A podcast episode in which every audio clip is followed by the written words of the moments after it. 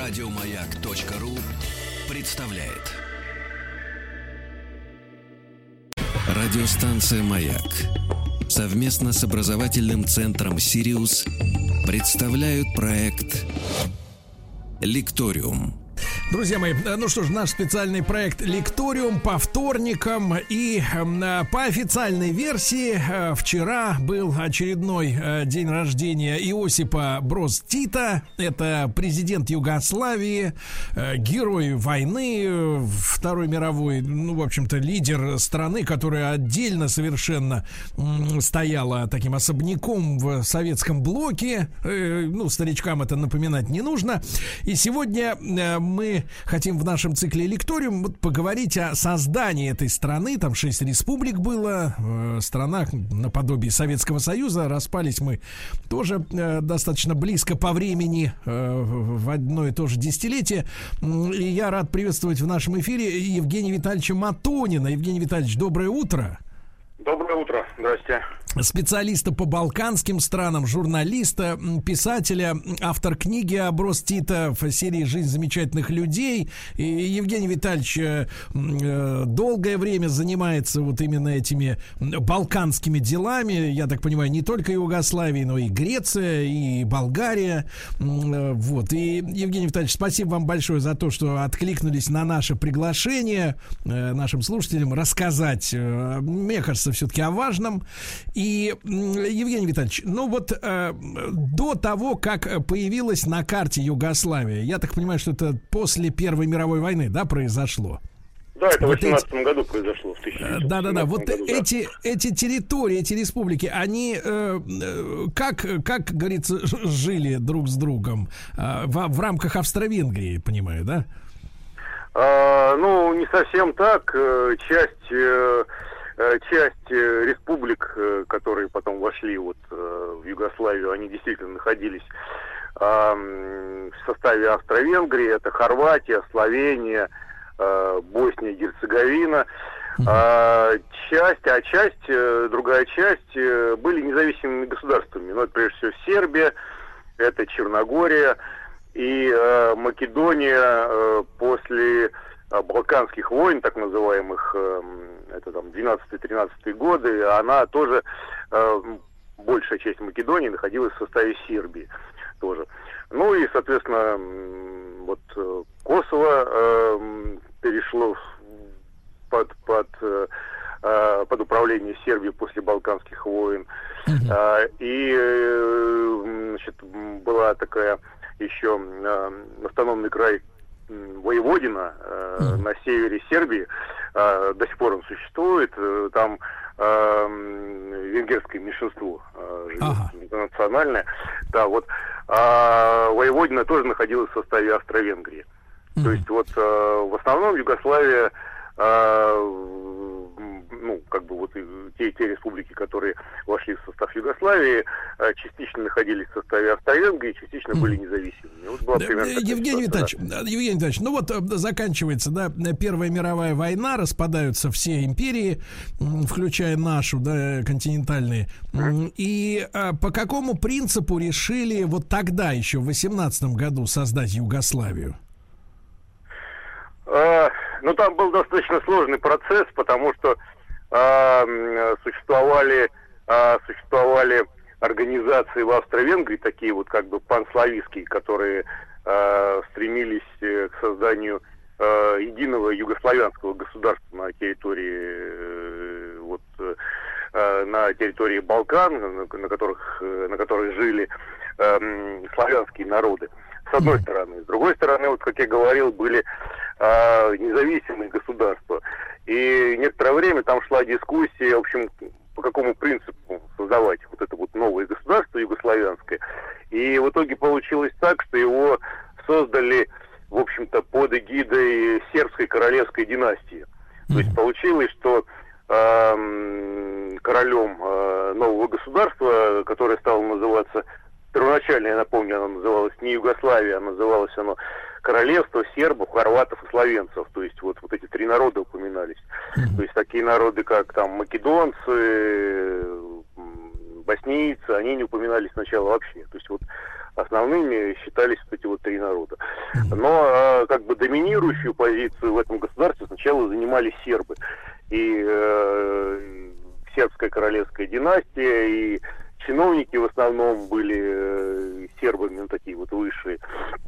И надо сказать, что это вызывало достаточно э, сильное недовольство э, других представителей других народов, прежде всего хорватов, у, второго по значению народа.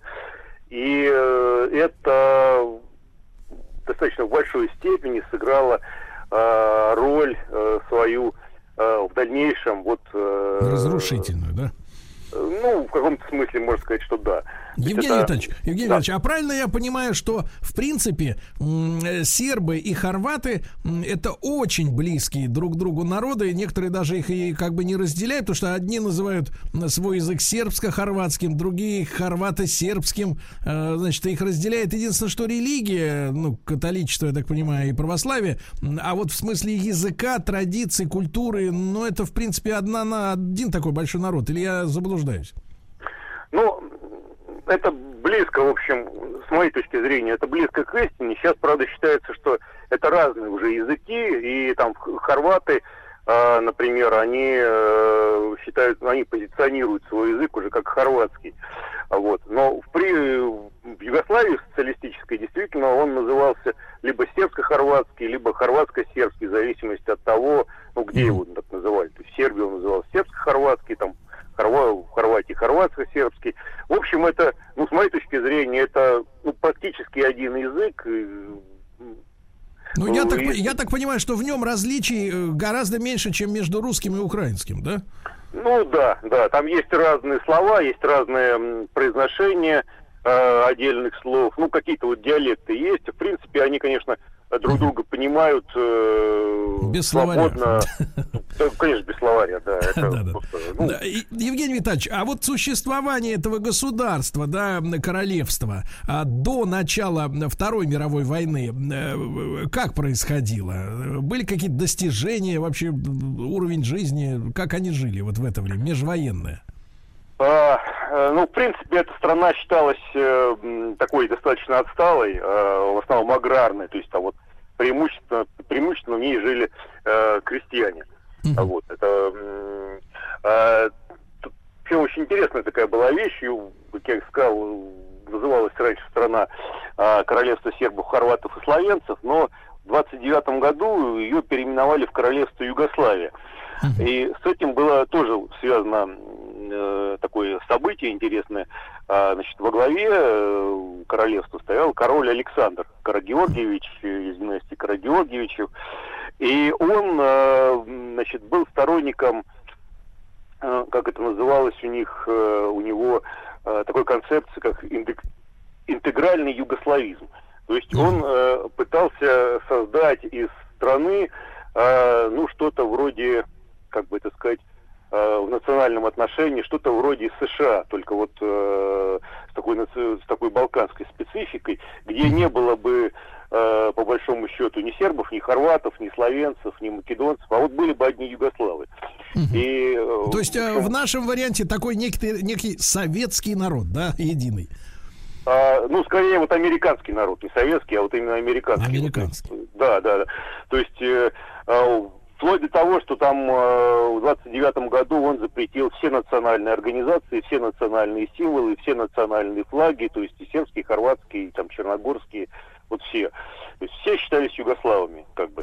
Но э, это тоже вызвало достаточно большое недовольство со стороны э, не сербских народов, потому что они подозревали э, короля и вот королевскую династию в таком великосербском шовинизме.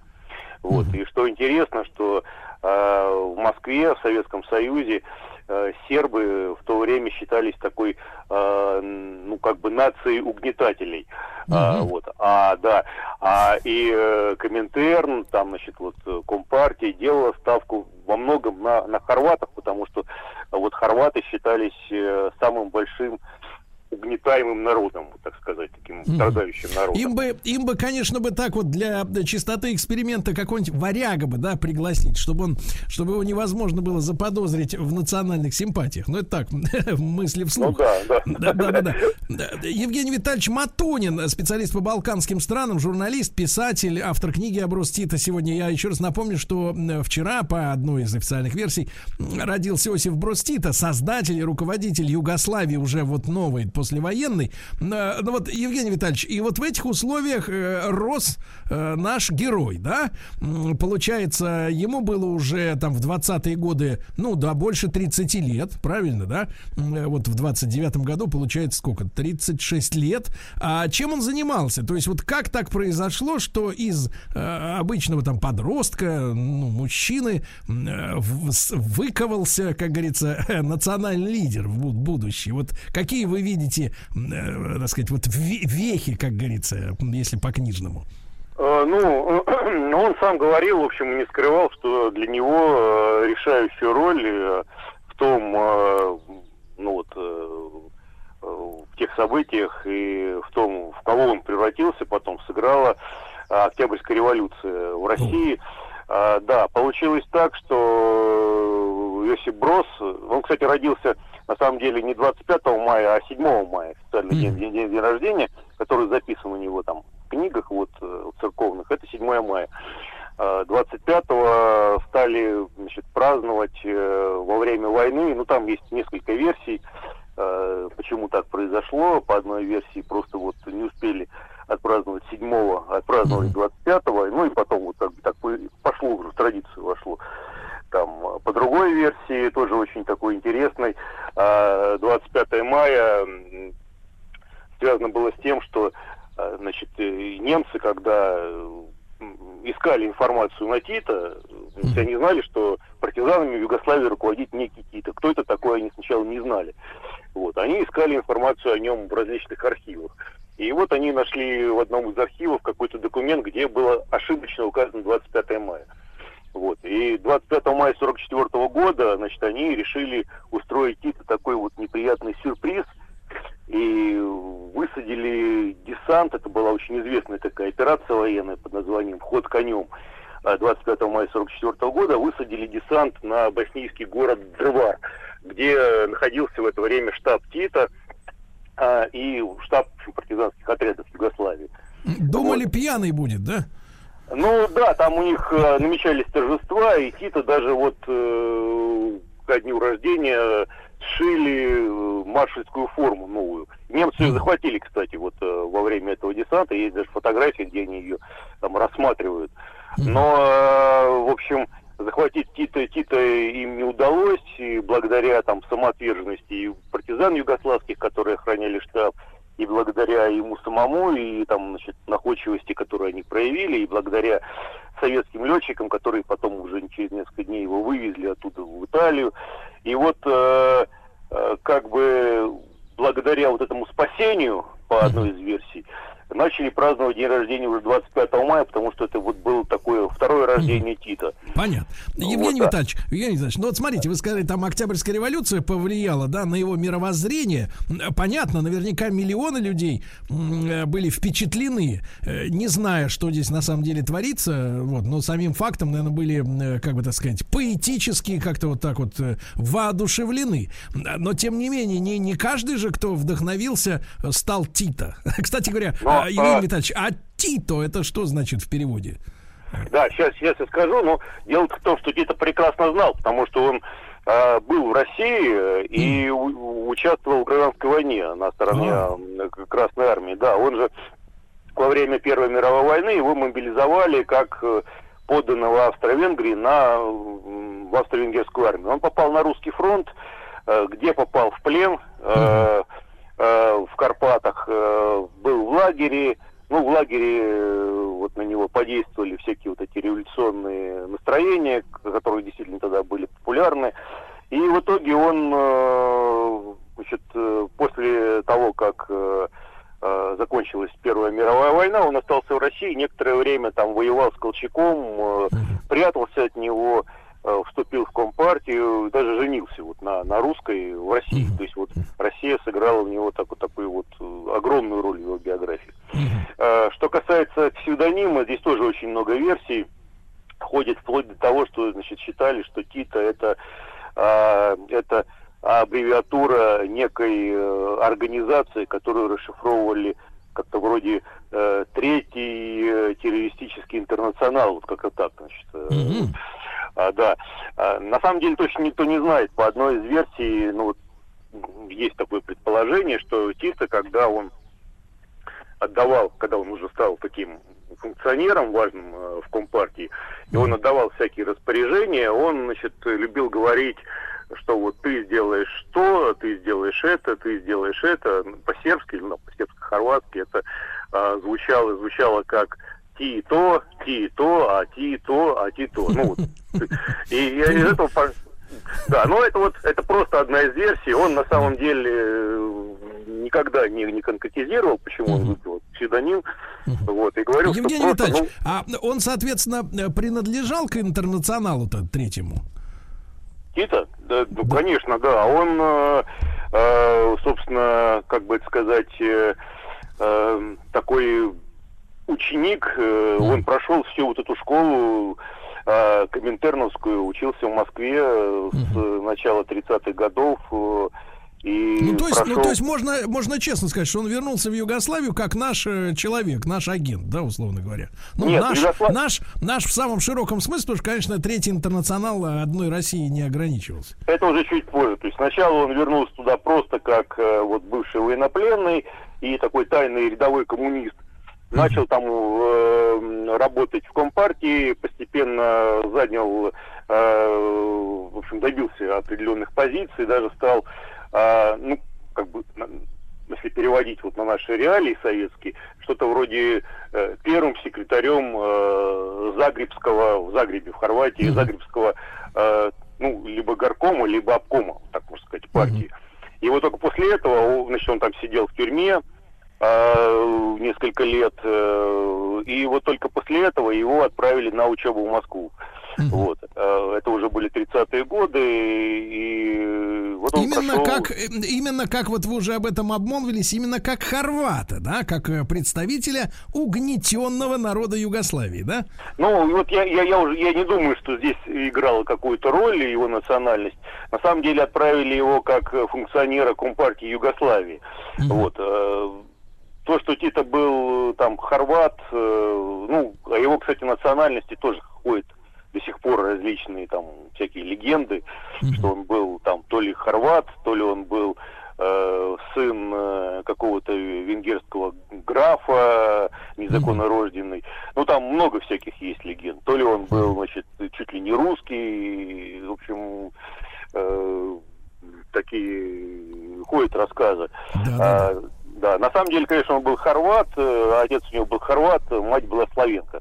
И mm-hmm. если вот э, слушать его э, выступления, его, его речи, э, ну, человек, который вот знает язык, э, не может не обратить внимания, что говорит он действительно с таким э, немножко странноватым акцентом. Возможно, это и вот создало все вот эти вот легенды о его mm-hmm. там, происхождении каком-то иностранном такого. Во время, э, Евгений Витальевич, во время Второй мировой э, он э, естественным каким-то путем вот стал, ну вот вы видите, сказали уже даже о маршальском костюме, форме, да, о маршальской. Он действительно был талантливым военным руководителем?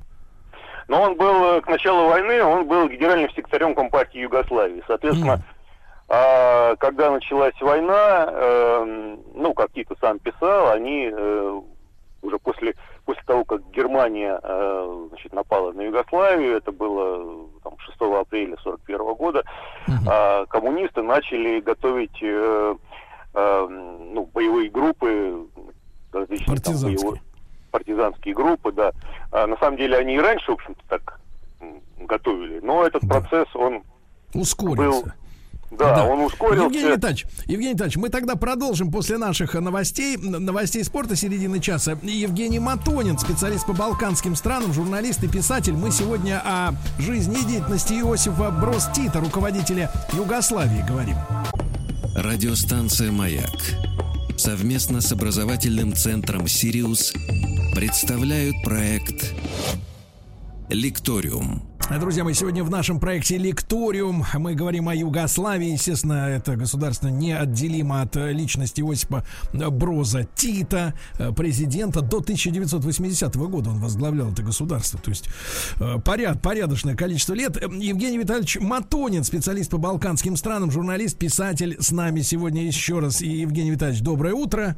Да? Доброе ну, утро еще раз. Да, ну и вот э, несколько слов буквально, да, о полководческих талантах э, проявил себя Иосиф Брос э, вот действительно во время войны партизанской как э, организатор, как это, успешный кома- кома- командир, как вам кажется?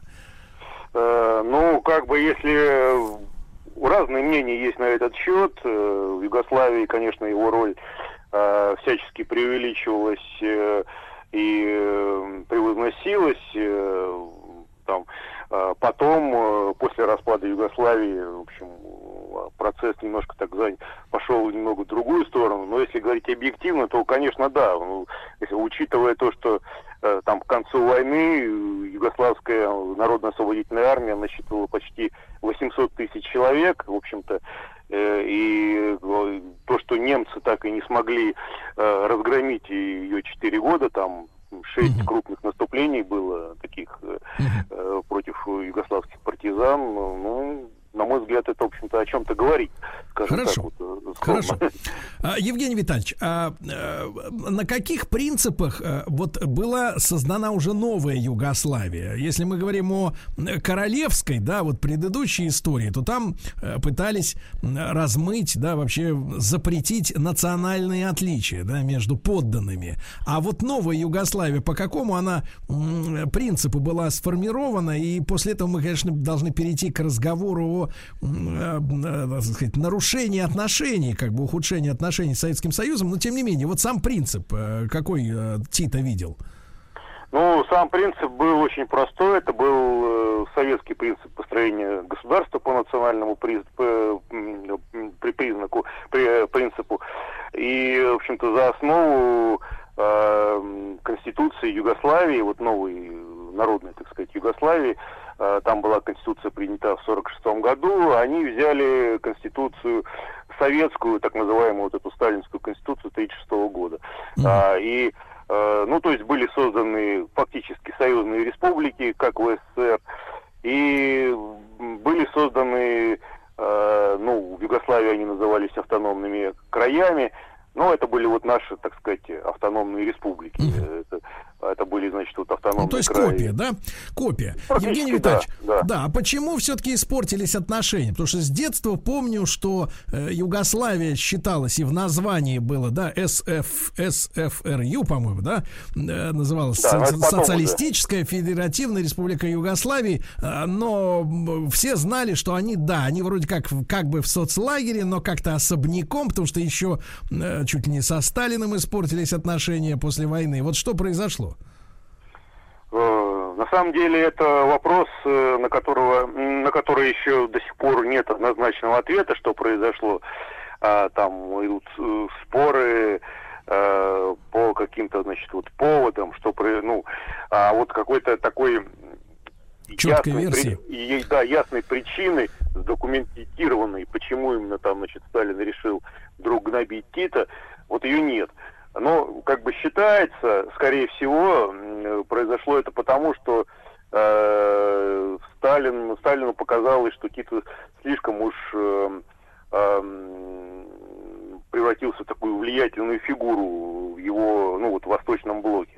То есть я напомню, что сразу после войны Югославия, э, ну Китай, Китай еще не был тогда социалистической страной, а только в 49-м стал там социалистической, да, когда Мао Цзэдун пришел к власти. А после войны, там, в 46-м, 47-м году Югославия э, считалась как бы второй страной после Советского Союза. Вот, э, ну, в так, блоке в, таком, в нашем, да? Да, в таком неформальном как бы рейтинге. И именно в Белграде, например, находился даже, находилась даже штаб-квартира, там существовала такая организация, как информационное бюро коммунистических партий, коммунистических и рабочих партий. И вот именно в Белграде находилась вот штаб-квартира. Тоже о многом говорила. Евгений Витальевич, э, я вот если э, так немножко э, к личным воспоминаниям, я помню, что Югославию ну, считали таким формально социалистическим государством, но с очень большим налетом капитализма, если не в плане там устройства, то в плане достатка. Правда ли вот там 80-е, ну пока еще дело не пошло к развалу обеих наших социалистических империй, там в начале 80-го Югославы имели самый высокий уровень жизни из соцлагерей всего. И благодаря чему это было достигнуто? А, да, был очень интересный такой момент. Сами Югославы, они когда там был в Югославии еще, я застал еще вот ту Югославию, правда, уже после Тита, а, Югославы жаловались тогда уже, что вот у них э, такая, ну, как бы, э, диктатура э, существует, и, значит, вот Тита, он диктатор. А, ну, тут, конечно, смотря с чем сравнивать, а, потому что если сравнивать там с Советским Союзом а, времен там 60-х, 70-х годов, то Югославия, конечно, там для советского человека могла показаться таким, в общем... Ну, Кап-страной. Да, полукап-страной, и даже там оформление в Югославию было как в кап-страну.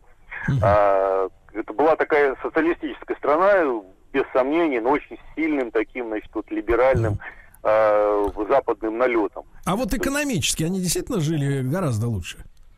Ну, они жили, у них вот в 60-е, 70-е годы, даже есть такое понятие, как золотой век Югославии, uh-huh. э, жили они действительно тогда очень неплохо. Но, э, опять же, здесь э, вопрос такой относительный кто-то жил очень хорошо, кто-то и тогда ну, это жил понятно. очень хорошо. А за да. счет чего, вот как вы видите, вот а... что у них э, в экономике было так устроено, что они э, обеспечили более высокий именно э, потребительский уровень жизни? А, ну, прежде всего, за счет западных кредитов. Тита он а. э, брал э, ему охотно давали западные кредиты, потому что Тита был очень э, таким талантливым, опытным политиком, и он э, успешно балансировал э, между двумя блоками, восточным и западным. Ну, как говорится, ласковый теленок, да? Да, да, да. Ему помогали, помогал и Советский Союз, э, охотно а, чтобы, не дай бог, он не перебежал окончательно на Запад. Но ему помогали и западные страны, а, чтобы, не дай бог, он как бы не ушел вот окончательно в советский блок.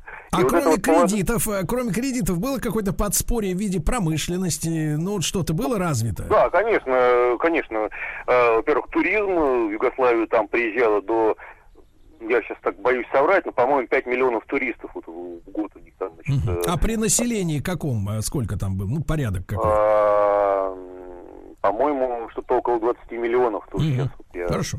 Ну, примерно просто боюсь. представлять, да. Да, да, примерно, примерно так. А, вот, и причем приезжали к ним э, немцы западные, которые, естественно, оставляли там валюту, французы, то есть вот на все это Адриатическое побережье, э, где-то конца 50-х, начала 60-х годов, это, э, значит, оно превратилось в такое в такой источник дохода для югославской казны, да. очень даже таки немаленький. Ну, Евгений. Витальевич, Евгений Витальевич, хорошо, я понимаю, да, да, вот просто время поджимает, а хочется да. обо всем сразу. Вот смотрите, а правда ли, что Тита начал э, проводить в Косово, которое воспринимается как э, колыбель сербского православия, да, э, как раз именно в борьбе с, может быть, сербским доминированием, э, ну, не принудительное, ну, как бы, так сказать, потворствовал э, искусственному в некоторой степени перемещению албанского населения в этот край, что в конце концов и привело к демографическому смене дем, дем, демографического баланса абсолютного, да, и в конце концов позволило партнерам, да, в 90-е годы, там 98-й, 9 э, да, настоять на том, что Косово теперь оно само по себе, без сербов. А, ну нет, это не совсем так, потому что э, перевес албанского населения в Косово уже существовал э, там ко времени образования первой Югославии еще, mm. там уже было примерно 60% э, албанцев. То есть вот эта проблема, она э, ну, имеет свои корни еще вот том времени, когда Турция... Давние корни, да, да. да. Давние, когда Турция завоевала Балканы, там начали селиться албанцы в Косово. Но э, у, у Тита была другая проблема. У них были очень плохие отношения с Албанией, соседней. Да, а, да. Вот когда уже, значит, э, помирились. А, ну это, ну это совсем жесткая эта страна, э, да, где, да, да, по-моему, да. говорили, что нельзя было владеть э, частным лицам автомобилями, и в стране было, по-моему, где-то читал 12 да. светофоров. Да, там у них, э, э, ну, даже не, не это главное, а главное было то, что албанцы, вот албанская верхушка, они Тита все время очень критиковали, то есть их обвиняли в ревизионизме, там вот э, считали, что они да, отступники от коммунизма, очень были плохие отношения. И для Тита было важно создать из Косово такую вот витрину как бы югославского социализма, показать албанцам, что а, албанцы в Косово, в Югославии, они живут в несколько раз лучше, чем в самой Албании, что, в общем-то, так и было. Вот. И э, поэтому в Косово вбухивались огромные совершенно uh-huh. средства, то есть вот по инвестициям, uh-huh. там по капиталовложениям. Ну это примерно примерно то же самое, что наша Прибалтика, да, чтобы показать, Нет, что вот. А, э, ну я имею в виду по инвестициям. На, наоборот, то есть это скорее как наша Средняя Азия, вот примерно а, так. Вот так. А, да. Хорошо. Евгений Витальевич, а что касается Тита, э, вот э, понимания межнациональных проблем, которые, э, ну, понятное дело, что они не стали основой, но на них хорошо отыгрались силы, которые хотели разорвать, да, Югославию на части. А Тита понимал, что существуют межнациональные, межрелигиозные противоречия. Каким образом он решал этот, эту проблему? Ну, он решал очень просто. Он э, любой возникший национализм, он сразу старался давить, что называется, в зародыши. Причем... Э, ну, жестко? Да, ну достаточно жестко. Ну как, э, не, как, не как там при Сталине, конечно, да, но, но в общем-то достаточно, да, то есть могли за это и посадить. И вот, кстати, эм, например, э, Э, первый руководитель, президент Боснии, независимый Алия Избегович, он сидел как раз за распространение исламских идей, таких вот панисламских идей э, в Югославии социалистической. Mm-hmm. Просто его посадили и все. Вот, то есть а, Тит давил любой национализм, будь то там национализм хорватский. В 1971 году он разогнал там целое движение, а, хорватская весна, так называемая, которые, mm-hmm. значит, там волнения были в Загребе и сербский, и вот мусульманский национализм. То есть он прекрасно понимал, что если э, эта проблема вдруг возникнет, то это будет, э, в общем, эпидемия такая, что, ну, этот наш коронавирус покажется, показался бы, в общем, шуткой. Ну, что, собственно, и произошло после его смерти, когда буквально там за год-два вот эпидемия национализма, она просто захватила. Да-да-да, мы об этом, мы об этом обязательно, да. обязательно еще успеем сегодня поговорить, друзья мои. А, сегодня в проекте «Лекториум» с нами Евгений Матонин, специалист по балканским странам, журналист, писатель. Мы говорим об Иосифе Брос Тита и, конечно, о Югославии, которая вот на моих глазах распалась, но потом была атакована натовцами в конце 90-х. Радиостанция «Маяк» совместно с образовательным центром «Сириус» представляют проект Лекториум. Друзья мои, о Югославии сегодня мы говорим с Евгением Витальевичем Матониным, специалистом по балканским странам, писателем и журналистом. Э, Евгений Витальевич, так вот, да. возвращаясь, да, возвращаясь к национальной истории, э, не удалось э, Иосифу Бростита, ну, кроме того, чтобы, скажем так, карать за уже выросший, да, в отдельно взятых персоналиях, да, национализм, проводить какую-то политику, которая, ну, скажем так, вот эти различия различия религиозные в большей степени, да, они э, нивелировались бы в этой стране. Там, кстати, как с атеизмом-то было? Вот в Советском Союзе мы помним обстановочку, а вот в Югославии... Там было достаточно э, свободно, ну, свободнее, чем, чем у нас. Э, ну, принципе. то есть коммунист, коммунист мог быть верующим человеком? Э, насчет коммуниста большой вопрос, если он вот был таким активным коммунистом и состоял mm. в партии. Э, но, в принципе, в принципе, достаточно либерально к этому подходили. Э, в общем, и никаких... Э, ну, если, если человек, если человек э, не превращал э, религиозные свои убеждения в политическую деятельность, то, в принципе... В агитацию, да. да. А, Евгений Витальевич, а искал ли, искал ли Иосиф Брос Тита себе преемника? Я э, пару лет назад э, побывал в Сербии, э, так сказать, э, в гостях у Кустурицы. И вот там наблюдал замечательную железную дорогу, по которой любил кататься Иосиф Брос Тита на своем фирменном поезде, так сказать, э, в котором он, э, значит, э, черпал, я так понимаю, вдохновение. И, ну, там красивые действительно места. Очень Сербия, Югославия, красивая, красивая страна. А, Евгений Витальевич, а он готовил себе преемника? Или получилось так же, собственно говоря, что и у нас с Брежневым, да? То есть, как бы, по после смерти начали просто дербанить власть? А, вопрос интересный, конечно. Судя по всему, все-таки, наверное, не, не готовил. А, вот. И вряд ли это было вообще возможно, учитывая, ну, как бы масштабы личности. И понятно было, что, в общем, ну, по сравнению с Тита, никто сравниться не может даже из тех людей, которые вот, значит, там наследовали власть. Там после его смерти была принята очень интересная система. А, руководство менялось каждый год, причем, значит, вот э, ну, главы государства занимал... Этнически, да? Да, каждый год представитель э, другой республики. Угу. Вот, то есть, и у них, э, значит, они после смерти Тита провозгласили так официально лозунг, который звучал как и после смерти, и после Тита Тита.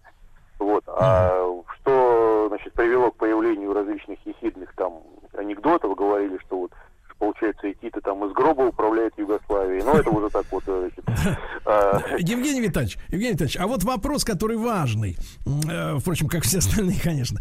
А, как вы считаете, Югославия, ну вот, например, при отсутствии такого фактора, как э, ну, осознанный развал или, как иногда говорят, крушение там, Советского Союза, при отсутствии такого фактора Югославия была обречена на распад в начале 90-х? Ну, с моей точки зрения, нет. Э, в общем-то, а, там решающим, конечно, вот с моей, опять же, с моей точки зрения, может, субъективный взгляд, сыграло, конечно, а, сыграли две причины. Это да. просто желание э, национальных, как говорится, элит, вот руководителей республик, э, захапать себе как можно больше власти и самим решать уже все там проблемы на территории общем, своей республики, не считаясь ни с каким-то там, значит, вот, центром федеральным. Ну, собственно, зачем, если можно э, да. быть э, начальником? А кто, себе? Э, какая да. из югославских республик вот показала пример, после чего вот эти обезьянничания, оно, оно распространилось на всю уже страну? Ну, вот... на самом деле, они все были хороши, там, вот когда там обвиняют э, отдельно сербов или отдельно хорватов, это, в общем, ну, как бы не, не совсем справедливо, потому что процесс шел везде практически. Я а... так понимаю, э, Евгений Витальевич, я так понимаю, что проблема в том, что а, в начале о, о желании выйти из этой федерации, да, и, по-моему, Словения заявила. Да, и, пробле... и проблема и проблема была в том, что у Словении проблема в том, что у Словении не было проблем а, в плане этнических меньшинств, да, и, и все решили, я так понимаю, что ну, ну выйдет достаточно безболезненно, но по, но все остальные уже республики так или иначе имели этнические меньшинства на своих территориях. Вот раздел э, по границам как раз и вызвал уже кровавое противостояние в виде гражданской войны, да?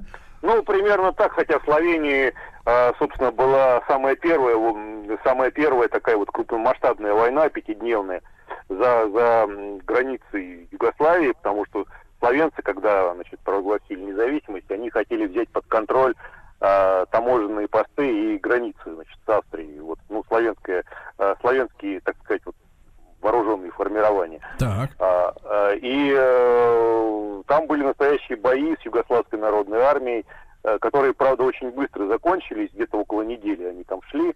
А, а почему закончились? Ну, потому что договорились, в общем, э, и действительно в Словении э, не было, так сказать, вот почвы для такой этнической войны, как, как, как в Хорватии, как там в Боснии тем более. Потому что, ну, Словения это более, более или менее а, как бы вот э, в плане населения мон, моноэтническая да, э, республика. Евгений Витальевич, вот, к сожалению, как всегда, когда интересный разговор, время летит невероятно быстро. Буду рад при случае вновь пообщаться с вами в эфире. Да. Евгений Витальевич Матонин, специалист по балканским странам, журналист, писатель. Сегодня об Иосифе Брос Тита чуть-чуть поговорили и чуть-чуть о Югославии. Возможно, некоторые подробности вы раньше и не знали. Спасибо большое. Еще больше подкастов на радиомаяк.ру